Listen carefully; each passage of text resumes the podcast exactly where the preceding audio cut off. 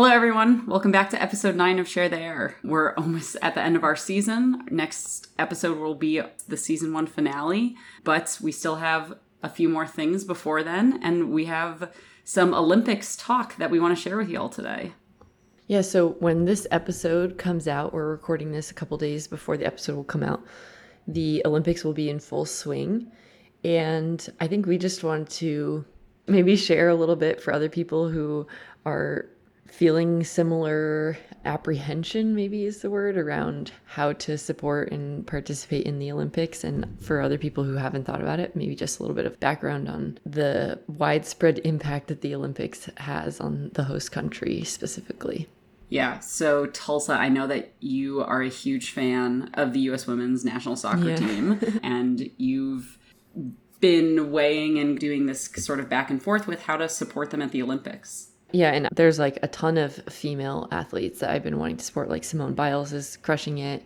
Naomi Osaka. There's just like so many women, Allyson Felix, doing cool things. I'm torn because I want to support them and also I've just been learning more and more about the the negative impacts of the Olympics, specifically in Tokyo this year, but definitely things that have existed in other host countries in, in previous years. And I think it's like, yay, whatever country is hosting the Olympics, but for a lot of people in that country, it's not as great. There was a poll in May, and 83% of people in Tokyo said that they didn't want the Olympics to happen.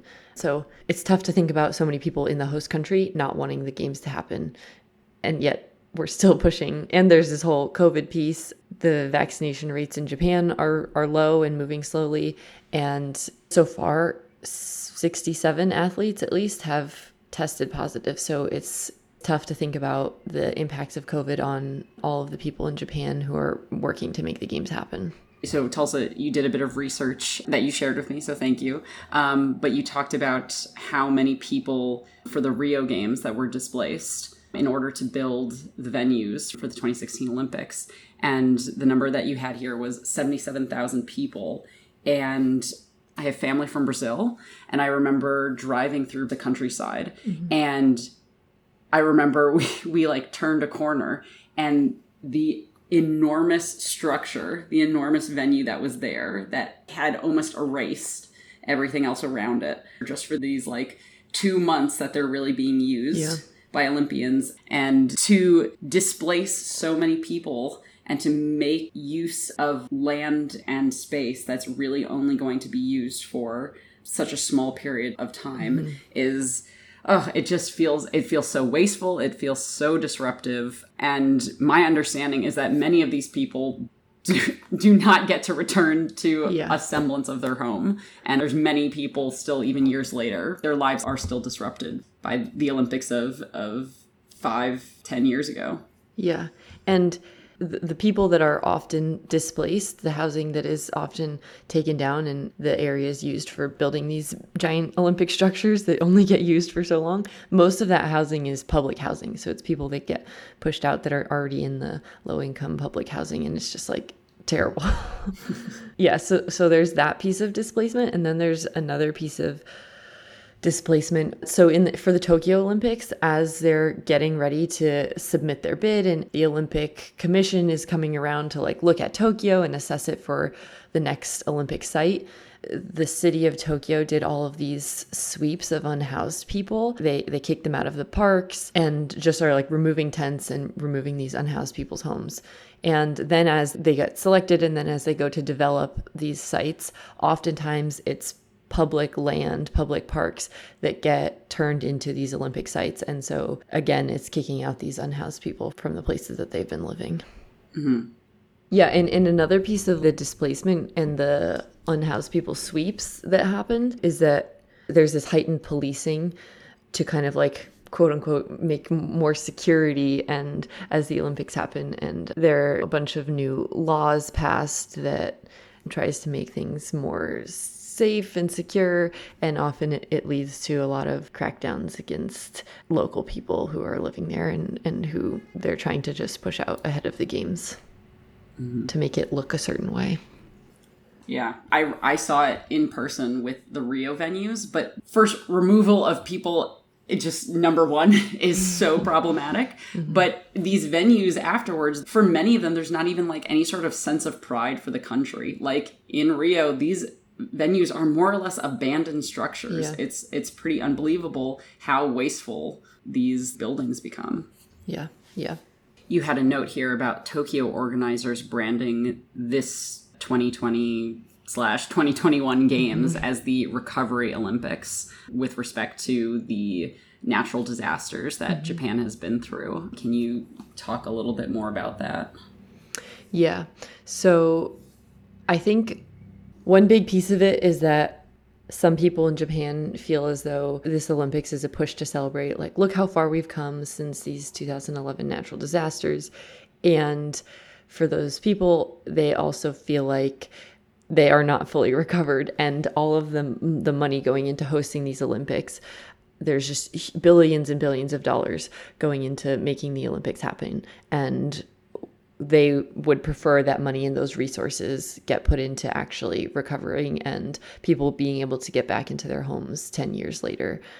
The torch relay is going through 11 different towns that were hit by the disaster, but it skips over this one town called Futaba it's the only one of these 12 towns that people basically can't go in and they have to like wear these radiation trackers and it's it's still unsafe and not fully cleaned up and the people living there are upset that the games are being branded as like oh we're recovering we're recovered here we're hosting the olympics and yet the town that they live in they still aren't able to return to their homes. So not only are there these really enormous problems for the host country and the people of that country, but there's also been a lot, a lot, a lot of conversation around activism at the Olympics and how athletes are allowed to express any sort of their beliefs, their identities. There's been a lot of strict rules about what they are allowed and not allowed to do. And surprise more often than not. Uh, these rules are usually fairly racist and restrictive of more often than not black folk. Yeah so the olympic rule used to be that there was no kind of political or religious or racial propaganda demonstration any of that allowed in any of the sites or venues anything like that. The ioc announced a new rule somewhat recently that said athletes they still can't do any sort of demonstrations during any of the medal ceremonies opening and closing ceremonies during any competition but they can wear a shirt or kneel or anything before the start of a competition. So it's a slight improvement still not not much. The united states has said that they won't punish any of their athletes if they go against any of those ioc rules which is also a step in the right direction. But there was this quote from Kirsty Coventry, and she's an Olympic swimming champion from Zimbabwe, and she leads the IOC Athletes Commission. And she was talking about how, regardless of nationality, all athletes must be treated the same. And she said, There are not many times in the world where anyone can stand on a podium and be respected.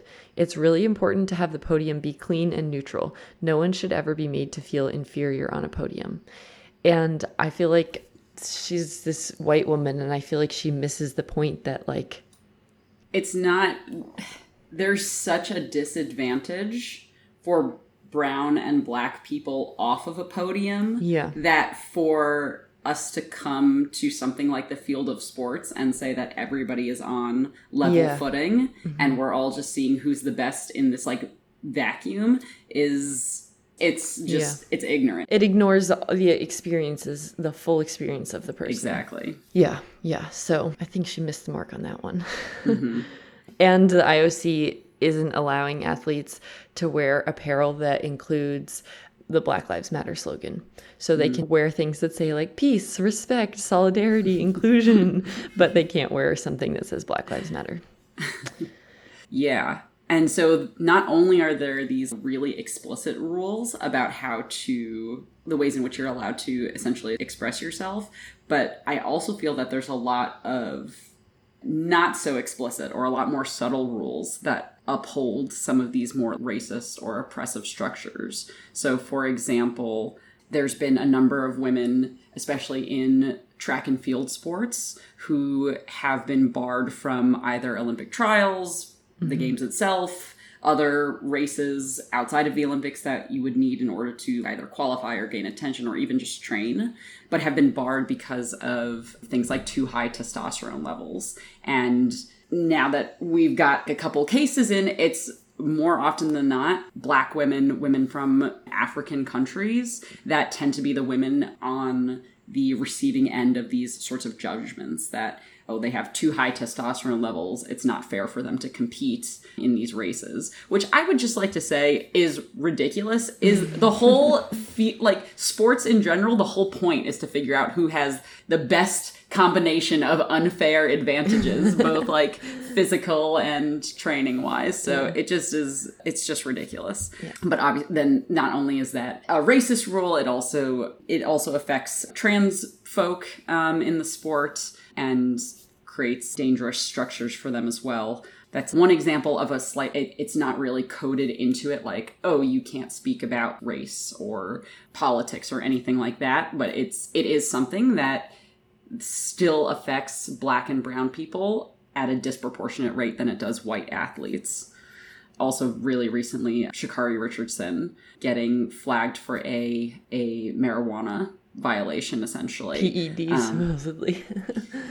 I just at least at least in the US there is absolutely a narrative of marijuana being a drug of lazy people and it encourages a lack of productivity. And then to turn around and ban a woman from playing because it's a performance enhancing drug like the the imbalance here is is just on it's on full display. But yeah so there are there are other rules that are not as explicit. And I think that is also something that we need to look out for, not just at the Olympics, but in our own sports. What are systems, what are structures, what are rules that are in place that are not explicitly racist, I guess, or not explicitly oppressive in that sense, but what is the pattern of who they target mm-hmm. and who is at risk because of these these rules, these restrictions? Yeah. So a lot of a lot of downsides to the Olympics that we're holding in a giant both and. yeah. yeah but i think that both and is really important like we are we are kind of sitting here and highlighting a lot of the negativities around the olympics and a lot of the problems that they bring and i would argue that the both and is also that there is so much hype for the olympics and there's a lot of national pride and so we're providing that And a lot little of bit of that both a lot of and, but- visibility of women's athletes. hmm totally so i don't know if you have advice for how to how to cheer for Oh no, I don't. your, your I hope some listeners will. Please write in if you can provide guidance on how we do this. Well, this is what happens if we don't get enough listener questions. We're gonna we're gonna make our own conversations, Rant about our own problems. yeah. exactly.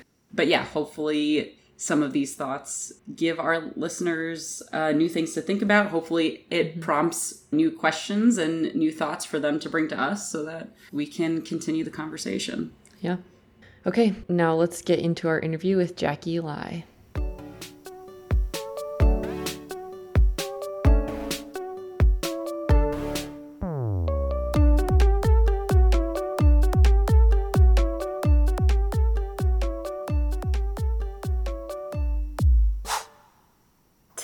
Share the Air talks with Jackie Lai. Jackie started playing Ultimate in college at Purdue University.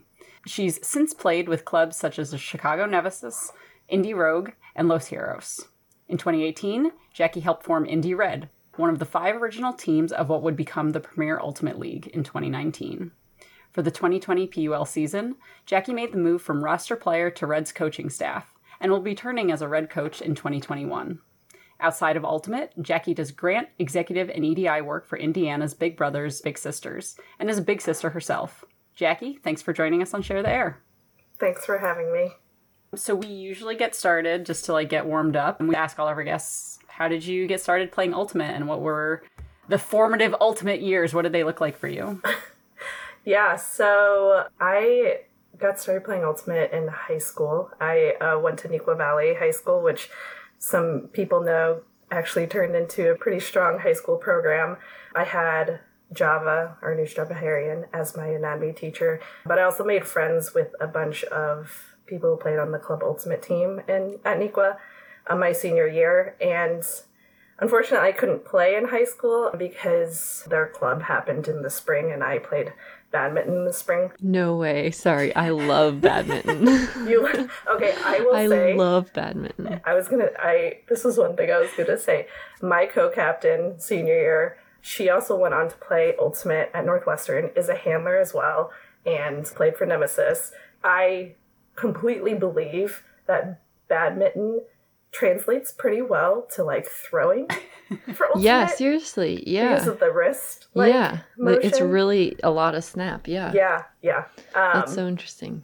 but yeah, so I I was actually training with them like in the winter, and that's when I learned to throw a flick. I like worked on it for a week straight until I finally got it. Walked around the school with a with a frisbee in my hand and spun it on my finger like I thought it was really cool.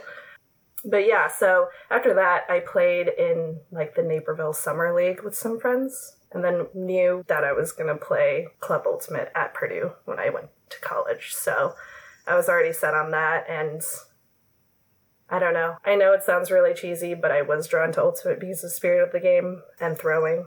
I love throwing, the challenge of throwing, and all that. But for me, spirit of the game kind of felt at least unique to Ultimate and really drew me in. Okay, so you started playing at Purdue. What what was the team like at Purdue, and then how did you get started playing Club Ultimate after college? Then I think my general personality is once I once I basically fall in love with something, I go 200% at it. My first year playing was a little rough, honestly. I actually didn't go to a single tournament in the fall because I had gotten football season tickets for Purdue and I was like I spent this money, I can't waste it. So and like all the tournament weekends fell on football game days. so I actually missed all of the fall tournaments and then finally went to my first tournament in the spring, which I think my first tournament was Chicago Invite 2010, which and then the next one I actually like played a couple games and stepped into a hole and really sprained my ankle really badly and then I had to kind of sit out for several weeks. Wanted to try to be back for sectionals, but unfortunately I wasn't quite there yet. But in terms of culture wise, I'd say my freshman year it like I said, it was it was a little rough culture wise, honestly. Um, you know, I think there were a lot of vets who had expectations of what they wanted the team to be, and there there was some, you know, like some yelling at rookies when they didn't do the right thing, and I think I ended up being probably the one of the only rookies from my class who stayed through their college years. So we finished second to last at sectionals. We didn't really win many games, and and then I think the next year leadership involved and anybody basically from previous years made a promise that we were going to completely overhaul the culture of the team and make it some one that was really uplifting, really patient, make sure that we were teaching rookies well and including them and obviously like making a more positive atmosphere. And so from there, I mean, I don't know, we we, we got better bit by bit and by my senior year, I think we got third at regionals, lost to Northwestern back when they had Leon Hoffman and mm. they went to nationals. It's a tough matchup. Yeah. yeah. Yeah, there's a, a pretty funny picture of one of my teammates getting just like three pictures in a row, scared by Leon. There are many of those pictures of a lot of people. Yeah. Yeah. She said that that was actually her first big jump after she came back from tearing her ACL. Those pictures. Yes, I was pretty proud of the way the team progressed. The year after I uh, had graduated from college, they actually went up against Michigan in the game to go to nationals. So the turnaround from Purdue, what it was to what it became, and what it's consistently been a solid team at regionals has been has been good good to see in general, and just the growth of you know high school players coming to college and mm-hmm. having experience playing is wild. Yeah. Yeah. I mean, I feel similarly looking back at my college team. I feel like proud of, of where they are now. But I think that culture shift when I came into my college team, there, there was a pretty positive culture and environments. So I'm curious how you even started to tackle that. I mean, you said you had kind of a core group of people who wanted to change it, but like, where did you begin? Yeah, good question. I think it was just captains did a good job of making sure that feedback was told in a good way. I feel like everybody on the team knew that the last year was rough and they didn't want to repeat that and and leadership was pretty clear about we don't want to we don't want to scare people off and we want to make sure people feel welcomed we're going to do everything we can to make sure that people are having fun because at the end of the day we want this game and team and everything to be fun for people. So i i i don't know. Our captains did a good job kind of turning that around and and any basically returning vet also kind of knew their role mm-hmm. to help shift the culture. Yeah. Yeah, I think it says something about knowing what you don't want and knowing what you do want and maybe not necessarily knowing exactly how to get there, but there's some sort of path of we don't want to do this, so we'll try and do something different and it worked out, yeah. yeah ended up working Yeah. out or we got a bunch of really good players You attracted the right people. Yeah. yeah yeah. yeah. so I had a question going back. You mentioned that when you fall in love with something, you do it 200%. At what point? So it sounded like that first year of Ultimate at Purdue was kind of, there were challenges. You stuck it out through and you kept playing through that first year. So what, at what point did you fall in love and did you realize, oh, I want to keep doing this even if some parts of this are hard? Yeah, I think I had my mindset as I was going into college, mm-hmm. and I knew I was going to give it 200%. I mean, I know I didn't go to any of the fall tournaments, but I tried to make as many practices as I humanly could. While practices sometimes may have been rough, the people and, mm-hmm. and my teammates really kept me around. I would say, in general, I'm a very people centered person. I, I love my relationships with people, and they are what keep me going. And so once I had formed those relationships, I mean, I don't think there is any turning back for me. And and even though I was injured, I didn't go to any tournaments, and then I was injured in the spring. Funny enough, I ended up getting rookie of the year for the team. I'm not surprised. Really, because like I just showed up to all the practices while I was injured and just kind of was there throwing or whatever. I just wanted to be there with them and and all my teammates, as is with everybody, I think flaws and all, were great people. And you know, the pandemic has um, done a lot. Sometimes I question, I was questioning my love for Ultimate and whether I wanted to continue on with it based on a lot of things that happened during the pandemic and just not being able to play. But with hopes of playing again, I feel like I feel like I've really started to fall back in love with Ultimate again, mm-hmm. flaws and all. Yeah, I feel similarly. I played I've played twice now in the past couple Oh. weeks and like I I kind of felt maybe a little bit ambivalent and you know, it'd been a year plus and then I played and I was like, "Oh yeah, I really do like this sport." yeah yeah i uh, made the decision to finally i was like i'm gonna i'm gonna go to masters, masters nationals and then once i made that decision i was just already there's like a total shift i was so excited so ready to try and get in some sort of shape for, for it but That's Yeah. exciting. By the way louis i didn't answer your other question about getting into Oh club yeah. Oh, sure. Well, whenever you're ready, go ahead. Yeah, so I, I didn't play club when I was in college, except I played for a not very good mixed team called Lafayette Street Dogs. So it was a bunch of like Purdue people, and we went to sectionals, and that's about it. But that was my first club experience. And then after I was I was done with college, I decided to go to the Chicago Women's Combine and and I didn't go to the Chicago Women's Combine because random my apartment built in caught Oh fire. god. God. Bad timing. Yeah, there was a whole that was it was really bad. But my friend Carol, who Carol Lee, who is um, my co-captain senior year of badminton, and played on Nemesis knew me and so was like you should just invite her to the the tryout and and they captains were cool with that so then I went and tried out. I don't know. I, I was really invested in Ultimate then, and so I was like, I am totally going to travel from Indianapolis to Chicago to play, and I'm gonna be like all in no matter what. That 200% mm-hmm. to to make the trek. yeah. How many seasons did you play with Nemesis?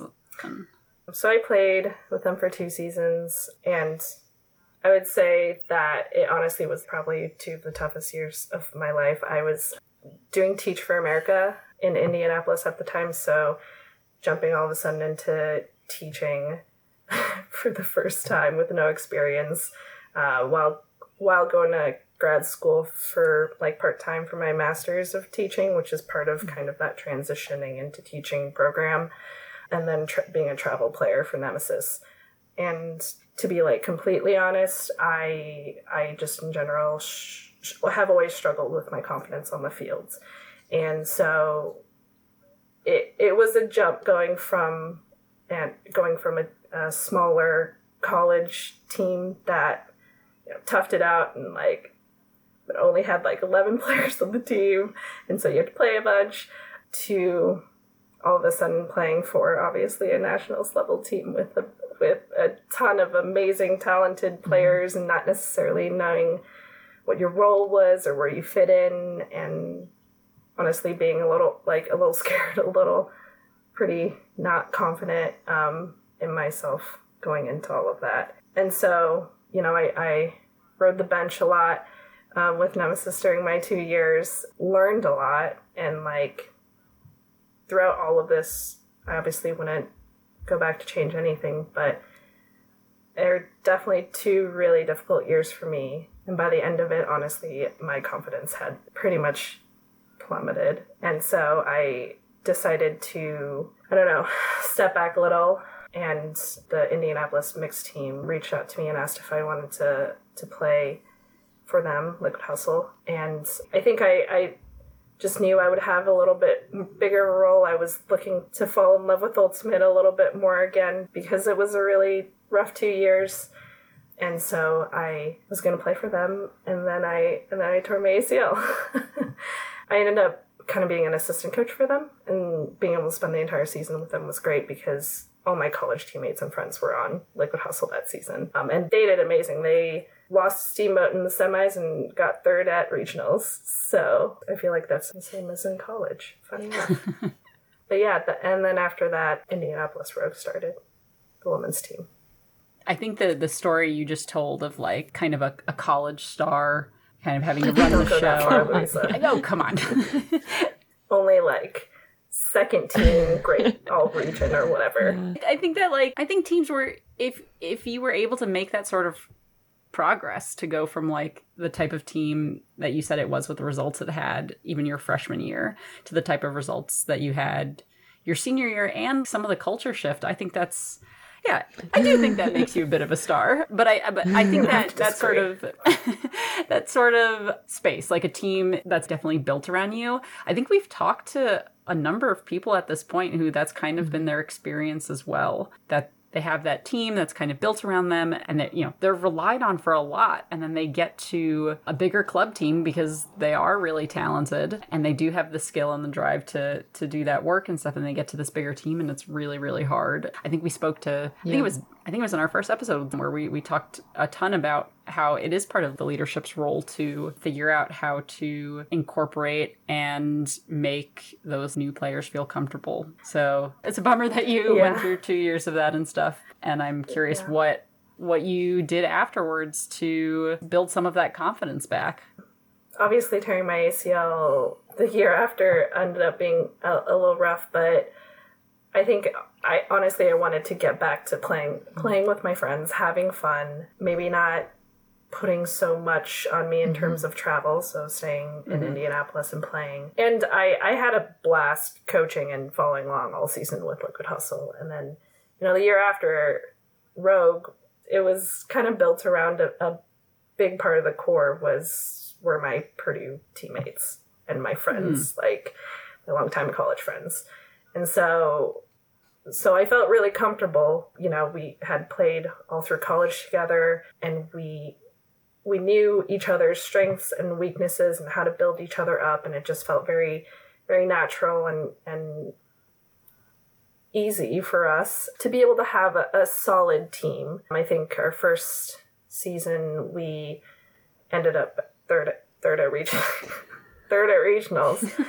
Lost Nemesis, I think, in the in the technically I guess the the game to go to nationals. But yeah, it, it was just nice to be with familiar people having fun again because I don't know how you both do it, but the pressure of being on a on a nationals level team is gets to you, and you and you need to exude a, a certain level of confidence to be able to be successful mm-hmm. at it. I, I think I kind of love that you could rely on community to help build back that confidence. I didn't actually know that that's how Rogue started, that it was a Purdue team. That's cool. Yeah, we had a strong kind of core of Purdue players, and then we kind of wanted our own women's team, and then met with people, and people seemed interested, and just took off. Yeah. How long have you? Because I know that you have played one season with the Heroes, Los Heroes. Oh yeah. So how many years have you played with Rogue then? Um, so it's two years with Rogue. Okay. And then one year with with Heroes. What's Rogue been like? What were major differences from even just Nemesis? You know, I think that the expectations for Rogue were lower. We obviously wanted to be a solid team and do well at regionals. We also knew, being in the Great Lakes, that you had your powerhouses of Nemesis and Rival, who were going to be pretty tough to topple. I wouldn't necessarily say that Rogue ever had kind of like a five year plan making it to nationals at a certain time, but it, it it was more just like this is a great community of women who want to be able to play together and play women's ultimate based in Indianapolis. You know, I, I think Indianapolis may have had a couple women's teams in the past that were pretty short lived, but never never had one that continued on past maybe one or two years. And so being able to to have that women's team and and hopefully, I mean, still the hope is to to build up uh, women's ultimate in Indianapolis. It's obviously a, a mm-hmm. step in a good direction.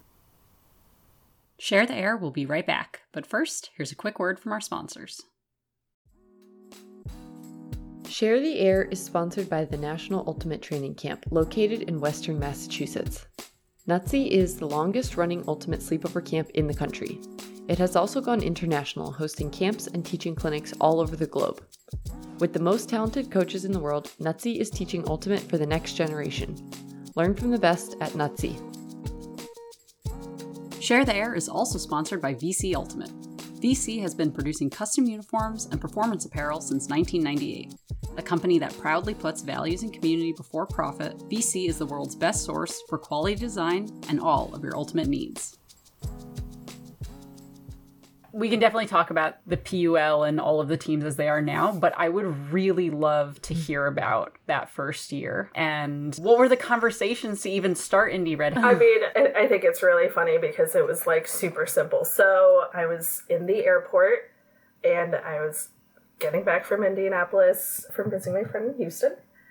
And all of a sudden, I, I'm just sitting there and I get a message from Lauren Piontek, LP. And she's just like, hey, have you seen this thing about Detroit starting a women's team? Do you think, do you think we should start a women's team? I had gone back and I read this message, but do you think we should start a women's team? they need somebody to play. Are you interested in talking about this? And LP and I were not super close friends at the time. We were like acquaintance friends, like knew each other through leagues and stuff like that. She knew who each other were. And she reached out to me because I had connection to, to Rogue, where most of the women played. And I was like, yeah, that that's really cool. Like, that sounds great. We should meet. And we met we decided to meet in a coffee shop, met in a coffee shop. We were like, do you want to try and make a team for Detroit to play? And we're, we're like, yeah, let's do it. and I don't know. It's again sounds really. It was just really simple. We were, just, but I think LP and I have similar personalities of like, we want to do this thing, we're gonna do it, and we're gonna put two hundred percent into it, and we're gonna we're just gonna make it happen. But I will say LP was literally the perfect partner. I don't know when we were like planning everything because all of a sudden it was like okay here's this calendar of and here's like we're gonna do xyz to be able to get things started and like when i was really crazy booked at work and stuff like she'd be able to pick up slack and when she was really busy i would pick up slack and it was like literally together we formed one One mega human. that did the thing. You know, we sent out a Google survey, mm-hmm. like a Google interest survey. It was basically like, hey, people around Indianapolis, are you interested in playing on a pro women's team? We got solid interest back, and so you're like, we're off and running. Let's do whatever we, need to do to be able to make this thing happen. And so, you know, we kind of secured essentially what I would call like a fiscal sponsor out of Indiana Ultimate Foundation. They like covered a lot of the expenses for us, and then we were able to pay them back based on from revenue that season, but got to organizing tryouts and I, I think for LP and me it was really real when we saw that Brittany Winter had signed up and wanted to try out for the team and Melissa Gibbs had signed up and wanted to try out for the team. I just remember LP messaging me and she was like, Brittany Winter just signed up. I'm supposed to try to like judge Brittany Winter at this tryout. Excuse me, and like it it was I mean it was great and we had our first tryout. It's fantastic. It was just very positive and fun. We didn't have the best space, like it's, it was a very small indoor space. But yeah, I think we had I don't know, fifty five or sixty ladies show up for tryouts and played their heart out and it was extremely fun to watch. I think everybody was just so excited at, at the idea of it all. So those conversations with LP, those first tryouts, that happened in 2018.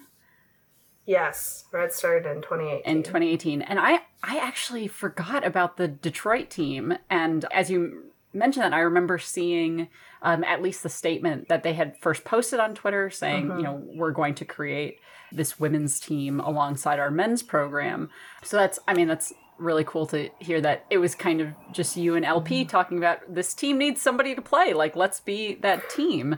So there was five teams that first year, like the the PUL season zero, I guess. Um, There was there was Red, there was the Detroit team, the Riveters. There was Nightshade, I believe, was also that year, as well as. Torch, and then I think Radiance. Is that was it those five? Well, well, Oh, it was Atlanta. Oh. the Soul. That was it. Okay, so those so it was those five teams that first year. Do you know how the other because it kind of makes sense for Red, right? Red was kind of the closest to the Riveters, but how did how did Nashville get involved in the conversation? How did Soul get involved in the conversation? I don't know if you were even involved in how a lot of those initial communications started between all those teams. I've heard some things kind of just from conversation between people, mm-hmm. but even though Detroit was the first to actually announce, I actually think that Nashville had thought of the idea to create the, mm. a professional women's team first. They had a really strong backer, and I do not remember his name right now, but maybe it will come to me. He is a fantastic dude. He was just going to help them start it, and I think that it was when Night Watch was still around, Nashville Night Watch, the Oh, yes, AUDL team. yes. Mhm. Yeah, and I think he was affiliated with them, and so they they wanted to create a similar to Detroit like professional women's team. So Detroit then happened, and then the same strong backer with the Nightshade, he somehow started talking with Maddie Fry and Angela Lynn over in Atlanta, and was basically like, if I give you, I think like thousand dollars, A thousand. would you make a team? yeah, just this like startup money, right? And and I think they were just like, yeah, and then they got the ball rolling and started up a team. But okay, so in 2019, with the formation of the PUL, did you join? Because I know that you've you've worked in in essentially the PUL's admin. So did that start in 2019? So after the red season was over, mm-hmm. LP and I were wildly burnt out. And so we kind of wanted to take a break and we were like if anybody wants to take the reins and moving things forward like feel free to and so one of my favorite people in the world nicole quay she she took over and honestly if you i would say that like nicole is one of the main reasons why the pul is around she started having conversations with other people who had started pro teams around the nation and organized to have them meet up at Worlds in Cincinnati. And so that was like the first conversation. I think Mauricio Mora was there, Maddie Fry was there, Laura Oldershaw was there, probably a lot more other people were there, but like they, they had that first meeting of like, okay, what if we start this league? I think there was some there was some conversation with Laurel at the time, but eventually Maddie and Angela came up with the structure of the PUL. But Nicole really like kept the momentum going. I think in that time where a lot of the people who were helping start these teams were pretty burnt out. And so selfishly I, I, I count a lot of that the reason why the PUL's here is because she went ahead and and organized that meeting at Worlds with all of these people. And I eventually stepped on and helped with some administrative stuff. I actually was designing their graphics and stuff for Red. Like that was what my main job was in the beginning because I was I've always been interested in like graphic design stuff. And then later in the season when they needed a little bit more like assistance logistically and stuff like that, I, I helped Nicole Clay and, and Kellen Gibney a bit with with that and then also like started to attend some PUL board meetings to um, kind of again just just be able to help out where I could. Uh, I think a lot of other people on the PUL did so so much work. There are some amazing people who made everything happen. And I, I remember like the end of season tournament and then like championship weekend and the the kind of like party that was at one of the bars. All the board members came around and and we celebrated the fact that I think almost every single team ended with positive cash flow at the end of the season. And we might have said like an expletive and sustainability or something. It was like a group cheer. yeah, yeah. I don't know if that That's makes sense, but it was it was pretty wonderful. Um, you know, Maddie, Angela, Bonesaw, Nicole, Colleen, Eileen. Oh gosh, I'm gonna I'm gonna miss people and it's gonna be horrible. Uh, Lindsay, they all did a lot of really good work. And championship weekend, those semis games were like the craziest and best games Uh, I had watched. I was like, this is insane. I'm really sorry, Tulsa, Louisa, to bring that up. oh no, no, no. I think It, it was like cool. yeah, it's been a bit, and and you know, yes, losing is never fun, but Mm-hmm. it, it it felt like you know double overtime. It made it a memorable, like fu- you, everyone got their money's worth. It was it was fun to watch, and to me that felt in some ways more valuable than my team winning was that like I want I wanted the league to succeed and I wanted people to enjoy watching it and to watch great games and watch fun ultimate and I think that felt like a win. Yeah. I remember it's so crazy that we think about, you know, we want the team to win, we want the team to succeed. And I remember talking to other people on Gridlock about wanting to put out a really good product. And we've never played on teams where we've had fans in this Yeah. sense. And it was, I mean, certainly the first time for, I think, almost all of us that we had had that. And everyone up and down the roster was just really excited to put out a good product and to mm-hmm. Make fans happy and excited. And I wonder if that was something that maybe maybe not exactly that same sort of sentiment because the league was was certainly in its infancy that first year in 2018, but if like you mentioned that initial ex- excitement that you felt at Red's first tryout. And I just mm-hmm. wonder if can you maybe describe a little bit of what that energy was maybe like and how that's different from whatever energy that you felt on club because I know that in that game especially in that semifinal game I really felt that different energy from our usual club season. It was like an energy of wanting to create something for the fans, not mm-hmm. for our team's results or something. So just wondering if you had any if you observed any similar sort of sentiments from that first year on red or even, you know, in that year in that first year of the PUL.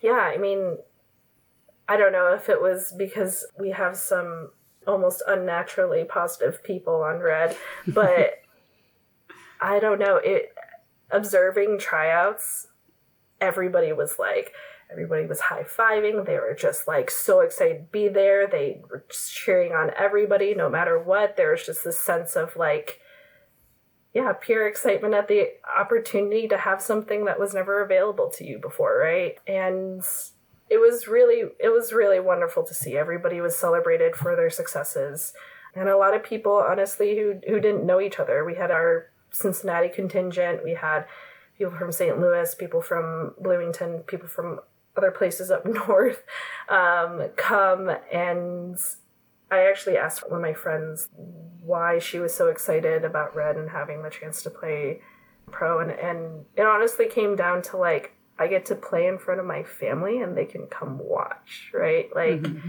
it's this one time game and you can have your fans in the stands and with the tournament it's just different. It's always different. And I think that always stuck with me like I was like I just want my friends and my friends who I know are super talented to be able to have the opportunity to play in front of the people they love and also be able to show off how great they are. The Midwest, the Great Lakes, you know, has, I mean, sometimes been a, a little underrated in times. And, and I, some of my friends just haven't gone and tried out for nationals levels teams, but I always thought that they were stellar players and I was excited for them to have that opportunity. I think, yeah, I think we're getting at this kind of like bigger topic of why create a new league? Why create something different? We have this club structure. You know, we're working uh, continually. There's been growth in terms of the number of women's teams. So, what is it? And I think this is a question for all three of us, somewhat of like, what is it that excites us about this league and why create it? It's a big question, but I, but I think it's like, you know, why do we do this? Why did so many people invest so much time and effort into? I think the thing that really turned it around for me was Emily Baecher's article back when she had tried out for the Whitecaps, and then she did that follow up article where she talked about her experience as a woman in, in sports. And there's this one line where she was talking about we shouldn't have to be measured on the yardstick of men's accomplishments in sports. We should be measured on our own. And I don't know, I that that moment and reading that article has always been probably the single most impactful thing in terms of changing my thinking from how society had raised me, essentially, to think women's sports is valuable. It deserves its own attention. My friends deserve their own attention, and people deserve to know. I don't know, you know, like, yeah. Yeah, we don't have to be compared. We are our own game. Yeah. We can be our own sport, And and, so it doesn't always have the to. creation of a, a creation of our own league is basically like hopefully like we're creating our own yardstick right there I think that a term that has gotten thrown around a lot with the creation of the PUL and the need for it is exposure. And I think that has been happening with women's sports in general. Is that what's that? What's that phrase? Um, you can't be what you can't see, and I think that's I think that's huge. If you only ever see men playing, of course that's going to be your yardstick because you have nothing else to compare it to. You have, I, I just think example is such a huge piece of people's learnings and how people just visualize everything from what they think of when they think of the sport to how they see themselves playing it. And I can say that with the creation of the PUL, the footage I have of myself has more than doubled. And I played the PUL for one season, one, One season, season, one season. and I had a concussion and that I and I didn't play in two of the games. And with the remainder, what three or four games that we had, I doubled the amount of footage that I'd had mm-hmm. of myself playing Ultimate in the full seven years I've been playing Ultimate. So I think that piece that you're saying that like not only does it give us a space to showcase our talent and show everyone that this is something we're capable of doing, but also showing our personal communities, our families, our friends. And like to be quite honest, tournaments are not super accessible for most people. The the PUL has definitely made frisbee more accessible. And I think especially as someone who's um, never been to college nationals or club nationals when you have games that end up on ESPN. My parents have been incredibly supportive and will always watch it when I throw on either a club or college nationals. But for them to be able to turn on a game that I'm playing in, I've never had that opportunity um, before. And I think that's yeah, it's it means it means a lot. I'm super grateful for all of the work that those original teams and those original folks not only started but helped maintain through that burnout. I thi- and I think I imagine women and, and girls who are just now learning about Ultimate, you know, in high school, mm-hmm. middle school, college, whenever, and like there's footage. There's mm-hmm. there's something mm-hmm. you can look at. Highlights, teams to follow. and that that is you know as as we talk about it i'm really glad that the pul and everything ended up happening and i'm glad lp facebook messaged me um we gotta find the message. yeah. I wanna, I wanna include that on like a Oh, I graphic can- or I can something. The message that started it all or something. lp is no longer on facebook but i just find it funny because like she didn't even have my number oh, good for her. Yeah. she couldn't even text me yeah There's another piece of it too that I was thinking about, which is the like we talk about how Ultimate isn't the most accessible, especially financially. And I think a benefit of the PUL is that I'm not investing three thousand dollars into a season to travel and fly these places. And so I think it, it gives the opportunity for players where cost may be a barrier. I mean, there's definitely mm-hmm. still costs and still costs to get to the level to be able to mm-hmm. play on a PUL team, but the the fact that the season you aren't shelling out tons of money from your own pocket means that somebody could play that maybe couldn't afford to play a club season. yeah i i sometimes rehash over how much my two seasons on nemesis cost and it's Yeah. it's wild yeah I, it obviously it allowed me to be able to play and be on a team that played on the highest levels but also it was thousands of dollars flights and mm-hmm. food and tournament fees and fields. Yeah. it's crazy yeah. And i think that is that is a big part of it is accessibility to those to be able to play on a high level who may not have been able to before and therefore showcase what mm-hmm. they can do as well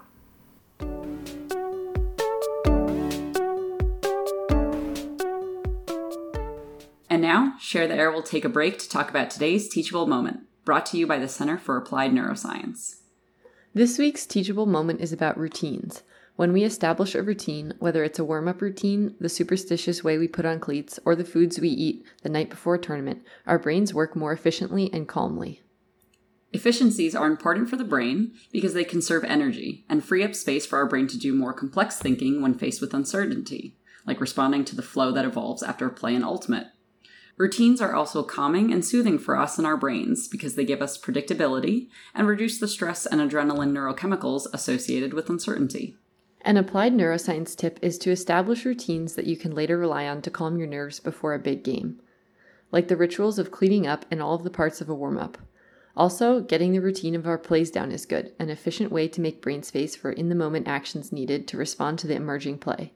Routines may be superstitious, but regardless, the brain likes them. Thanks to Dr. Mandy Wintink and the Center for Applied Neuroscience for this teachable moment. head to www.knowyourbrain.ca and see what courses they have to teach you more about your brain. If you mention you heard about them here, you'll get a 5% discount off course fees, and they'll also donate 5% back to Share the Air.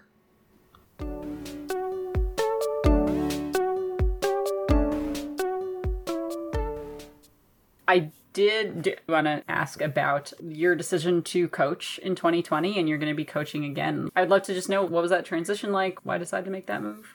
So we're gonna go back to the theme of I really don't like working out. Apparently, Yeah, fair like, and I was like, uh, season was about to start. I mean, we were like a couple months out from trials and whatnot, but I was like, I don't think I'm ready to play, and like mm-hmm. physically, mentally, anything. And Blake Vanderbush, our our head coach, he texted me and and was like, "Would you be interested in being an assistant coach?" And I thought about it for a while, and I was like, "Yeah, I think you know I'll I'll coach, and then I will." Get myself ready for club season, have a good club season, and then hopefully maybe get back on the fields. I've always also enjoyed coaching in general. I coached Purdue for a couple years while living in Indy, so that was always a little challenging. I, I wasn't as present as, you know, I wish I could be since Indy was like a little more than an hour away from Purdue. And but I, I tried to make as much as I could because I really loved seeing the team grow and again like having good relationships with like players on the team and and seeing them develop as people has always been really fun for me. It's been interesting. I think honestly we haven't been able to do a lot of the ultimate and so a mm-hmm. lot of coaching so far has been like logistical stuff. Mm-hmm. Yeah. Yeah. Stuff, in my yeah, opinion. just like communicating and trying to keep keep the team connected in ways as much as possible. But yeah, So earlier, Jackie, you mentioned that you did two years working at TFA, but since then, I think you've worked with Big Brother, Big Sister, and that's where you currently work, and you are a big sister yourself in the program. Can you tell us a bit about that work? yeah. So I guess my title is executive and grants manager. I I usually joke with my description to people of what exactly that role is, but so I'll tell you too, because it's the easiest way to explain. I do whatever our CEO tells me to do, and I write a bunch of grants. All that saying, like, I, it really is like a lot, a lot more than that. I help manage board relations and staff meetings and try to help with staff culture through a pandemic. And then I also help facilitate some of our equity, diversity, and inclusion efforts at our agency. You know, there are, there are a lot of flaws with nonprofits, and basically, I think there are just completely other podcasts about that, like philanthropy and nonprofit work. But I think our organization, you know, we recognize we are a, a staff and a board that is majority white, and we are actively trying to be able to combat that as much as possible, considering we serve 80% youth of color, hmm. 60% black youth. And so it's been a difficult year, and especially also working through how to move our EDI efforts forward in a way that's meaningful and impactful, especially for the kids and families we work with. I, I think EDI is not always like a super tangible thing. I know that we're seeing this a lot of it being Pride Month and all these corporations are changing their logos to like rainbow stuff and like, yeah, that's that tangible thing. But what are you doing internally? How are you considering your decisions, your small actions, and making sure that you have kids and families' best interests at heart all the time. Our, our staff is very considerate of that, uh, but we know we need different perspectives on staff as well to hopefully come on and be there for this very long journey. But yeah, and then and then like you said, I'm a big sister. She's 16. She's gonna be a junior in high school, which is kind of wild. We were matched when she was 12, so we're about to we. Oh my gosh, today is our match anniversary, our four year match anniversary. actually, Congratulations! Thank you for being here because now I need to text her. I mm. mean, she's a great kid. She's a great young lady. She is about a million times more responsible than I was at that age. You know, she like she uses her calendar on her phone to be able to like oh. which is not something I did until I was a 24 year old or something like that. She uses her calendar on her phone to make sure that she has everything down. She gets all her work done again through through a pandemic when she was having to do a bunch of e-learning when they were assigning 5 billion assignments I think. And she just makes sure things are done. And you know she she texts me and asks me how I'm doing because she's just such a great person. And she is very observant and knows what's going on in the world and wants to eventually go into the medical field. And right now she wants to be a nurse and and wants to help people and she's just wonderful human and I'm just you know a lot of people have this perception of what exactly like mentorship should be or like volunteering and nonprofit should be and really honestly I'm I'm just lucky to like be there with her as she's learning to drive and getting ready to go to college visits and grow up and be an adult even though she already is a mini adult. Yeah, now she's a great great young lady. Yeah. That's special that you've been with her for 4 years. Yeah. That's impactful in the long term. She's got it all together though, so I have no worries. Yeah. Can you maybe explain just what what Big Brother Big Sister is for people who haven't heard? So, Big Brother Big Sisters is a youth mentoring organization. What we do is we pair one little, is what they're called, with a big. Volunteers are very thoroughly screened and background check and references and go through this two hour interview that usually makes you cry at some point because you're talking about very personal things. But it's mainly to make sure that volunteer is going to be a supportive mentor to their little when they're eight years old and you know still haven't totally vocalized their identity to when they're 16 and they have completely vocalized their identity and who they are and what they want. And so our staff does that whole enrollment and matching process. And then we have mentoring relationship specialists who then follow up with the match to ensure you know child safety make sure the mm-hmm. relationship is mm-hmm. progressing well make sure that you know we have the kids goals and aspirations in mind and we're helping them reach those as they want and also providing activities for our matches to do. And we hope that they'll stay together until the little graduates from high school or turns 18. But then officially the match kind of closes after that. Yeah. But But some people oh, stay in for sure. contact. Yeah.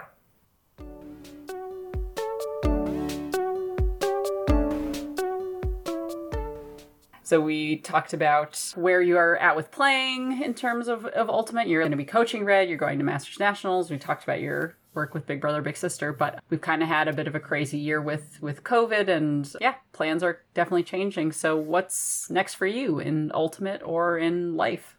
I think that's a good question. I'm not quite sure. I don't think I have it sorted out yet. I, I definitely want Ultimate to be a part of my life, as always. But what we had talked about before, that feeling of, of not having a million things to do mm-hmm. and being constantly exhausted has been really nice. So having some semblance of a life outside of Ultimate is kind of what I want. I think when I play Ultimate, I'm unsure if I'll ever get back to that, like, I have to play at the highest level anymore. And it might honestly be, and, and, and it's been trending this way more of, I want to have fun. I want to have fun with my friends. I want to have fun with my teammates and have good relationships with them. I don't know. I, I think, I kind of think that I'll always be a little involved with Red because I'm unsure if I can totally let it go, mm-hmm. but I don't know I there's a lot of questions about in what capacity and all of that. I don't know. Maybe I'm a masters only player. Who knows? What do you hope is next for the Ultimate community? I think I mentioned this earlier about, you know, obviously Ultimate has its flaws and a lot of aspects have a lot of flaws. But I I mean I overall I do see like a positive trend in, in how people approach not only Ultimate, but everything when talking more so about equity and, and inclusion and and making sure that our space is open to whoever wants to to join. I know I said I wouldn't get into this a ton, but at least like from a local community standpoint, like Indianapolis is still pretty fractured from the pandemic and you know some people will say because because of me me speaking out i hope that while yes I, I i do want people to come to come together and be able to enjoy each other's company. I also hope that some sort of positive change happens within at least the indianapolis community. You know people recognizing that the way that they play or act at certain events isn't only about them, it's about the people around them and making sure that again we create a space where people feel supported and welcomed and and like they have a place. I struggled with that, yeah, a lot in Nemesis, like not not knowing where my place was. That's a really difficult feeling to have. And I don't want anybody to feel mm-hmm. that way. Whether it whether it be like on a club team, pro team, a league team, place in the community just in general. And I think there are a lot of people who are speaking out and speaking up, which is encouraging to see. Why is this such a difficult question? I should have really prepared for this question because I knew you guys were going to ask it. It's okay. It's um it's a big question. It's a mm-hmm. big question. It's very involved and yeah, we can hope for a lot and also it involves the efforts of many people, not mm-hmm. just not just the one doing the hoping. So Yeah. But thank you for sharing. We have to get this thing over with with the 10 second stall thing. Oh my god, Jackie, you're truly just in fear okay. of this. It is going to be am. okay. I am in such fear of it because I was listening to the other episodes and you know, you were like, they're going to be easy questions. And I'm like sitting there like, oh my god, what is my favorite play ever? Oh my god, what is my favorite throw? I'm just ready. Okay. Okay. Okay, so I mean you you know the premise of it, but I guess for people who maybe this is their first episode, our game is called 10 second stall. So we have a series of questions that are kind of like short answer, and you'll have 10 seconds from when we start asking the question to when you give your answer. And if you hit 10 seconds and you haven't given an answer, then we will stall you. Say stall. Being stalled cool. out is the worst cool. feeling. I know. I think was it was it like a long time ago the stall was actually longer than 10 seconds is that true was or was it shorter yeah it, w- it was 15 yes. and then it went to 12 and then it yeah, went to 10 so, you had 15 yeah, seconds to throw the to disc throw a disc so. yeah. yeah yeah okay cool tulsa do you want to start sure okay what teammate do you want on the line with you? Who's your all time teammate? Kristen Dudley. Duds. What did you eat for breakfast this morning? A banana. That was a good day. Thank you for that. Who is the hardest matchup you've ever had, either guarding or being guarded by? The bent lady when we played you, Louisa. Who was oh 2019 Bent Lady Jess? Oh 2019 Jess Whalen? Yeah, yeah, she's a, a tough runner. She she works real hard and is very gritty on on defense. She Ooh, sticks to I her person. I should have said you Louisa. Oh thank you. Okay uh most embarrassing fashion trend you've ever worn? Uh Crocs. Like I they're I've hated them for years and we got them for um my friend's wedding because uh, it was like this thing that they did. Mm-hmm. And I got these bright tie dye Crocs, and they are the most comfortable shoe, and I hate myself for it. okay, here we go, Jackie. You oh, can no. only have one throw. What do you pick? Full field backhand pull. Just let it all out. Sweet. That's great. What's your favorite play that you've ever made? In 2019, when we were playing against Austin Torch, I threw this one throw score to my friend Duds, and afterwards we proceeded to just naturally, immediately, just run up to each other and just this beautiful chest bump. happened. It was like the most That's great. perfect thing I've ever um, had. Yeah. We've never had someone talk about a celebration, and that's like so. That's like so Oh, true. Like it- that could be part of a, a good play. I I think the worst thing was both Duds and I knew that it was the best celebration we'd had together, and like it just worked perfectly, and it was neither caught on photography camera, like, and it's not caught on video, so we have Bummer. no. I was gonna say no. that we have bummer. I know, really sucks. Uh, Damn. Yeah. Can you give us a book, podcast, or TV show recommendation? podcast you're wrong about. It's a a very, very fun podcast where they kind of uh, debunk a lot of very popular mistruths about events or people. Yeah. Uh, someone that you're grateful for. My partner, Emily. who's the best sideline presence? Jazz Draper. Okay, last question. If you could play a song over your walkout or a chest bump goal celebration, what song would you play? this is the this is the screenshot I want to take by the way. I'm like so bad at songs. Like I just listen to stuff. Um I'm gonna get stalled out on this. I'll call it stall. yes. Stall. Yay! You Jackie, did it. you did it. You made it through t- 15 second stall. Thank God it was 15 seconds. You did great. Jackie, thank you so much for joining us on Share the Air. We really appreciate you taking the time to, to talk with us and just kind of talk about whatever. Yeah, thank you for having me. I appreciate talking with you both and also learning more about you two along the way.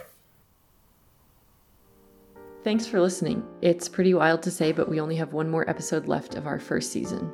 With so few episodes left, uh, make sure to check out Share the Air on all of our socials at Instagram and Twitter and Facebook. You can always find more Share the Air content on Patreon if you want to listen to more episodes and hear from more guests and just hear other things that we didn't get to include in uh, these longer episodes. Thanks so much for listening. Share the Air is hosted by Tulsa Douglas and Louisa Nevis. It's produced and edited by Tulsa Douglas, Louisa Nevis, and Tim Bobrowski. Share the Air's music is by Gray Devlin and Christopher Hernandez. Thanks again to our sponsors, NUTC, VC Ultimate, and the Center for Applied Neuroscience.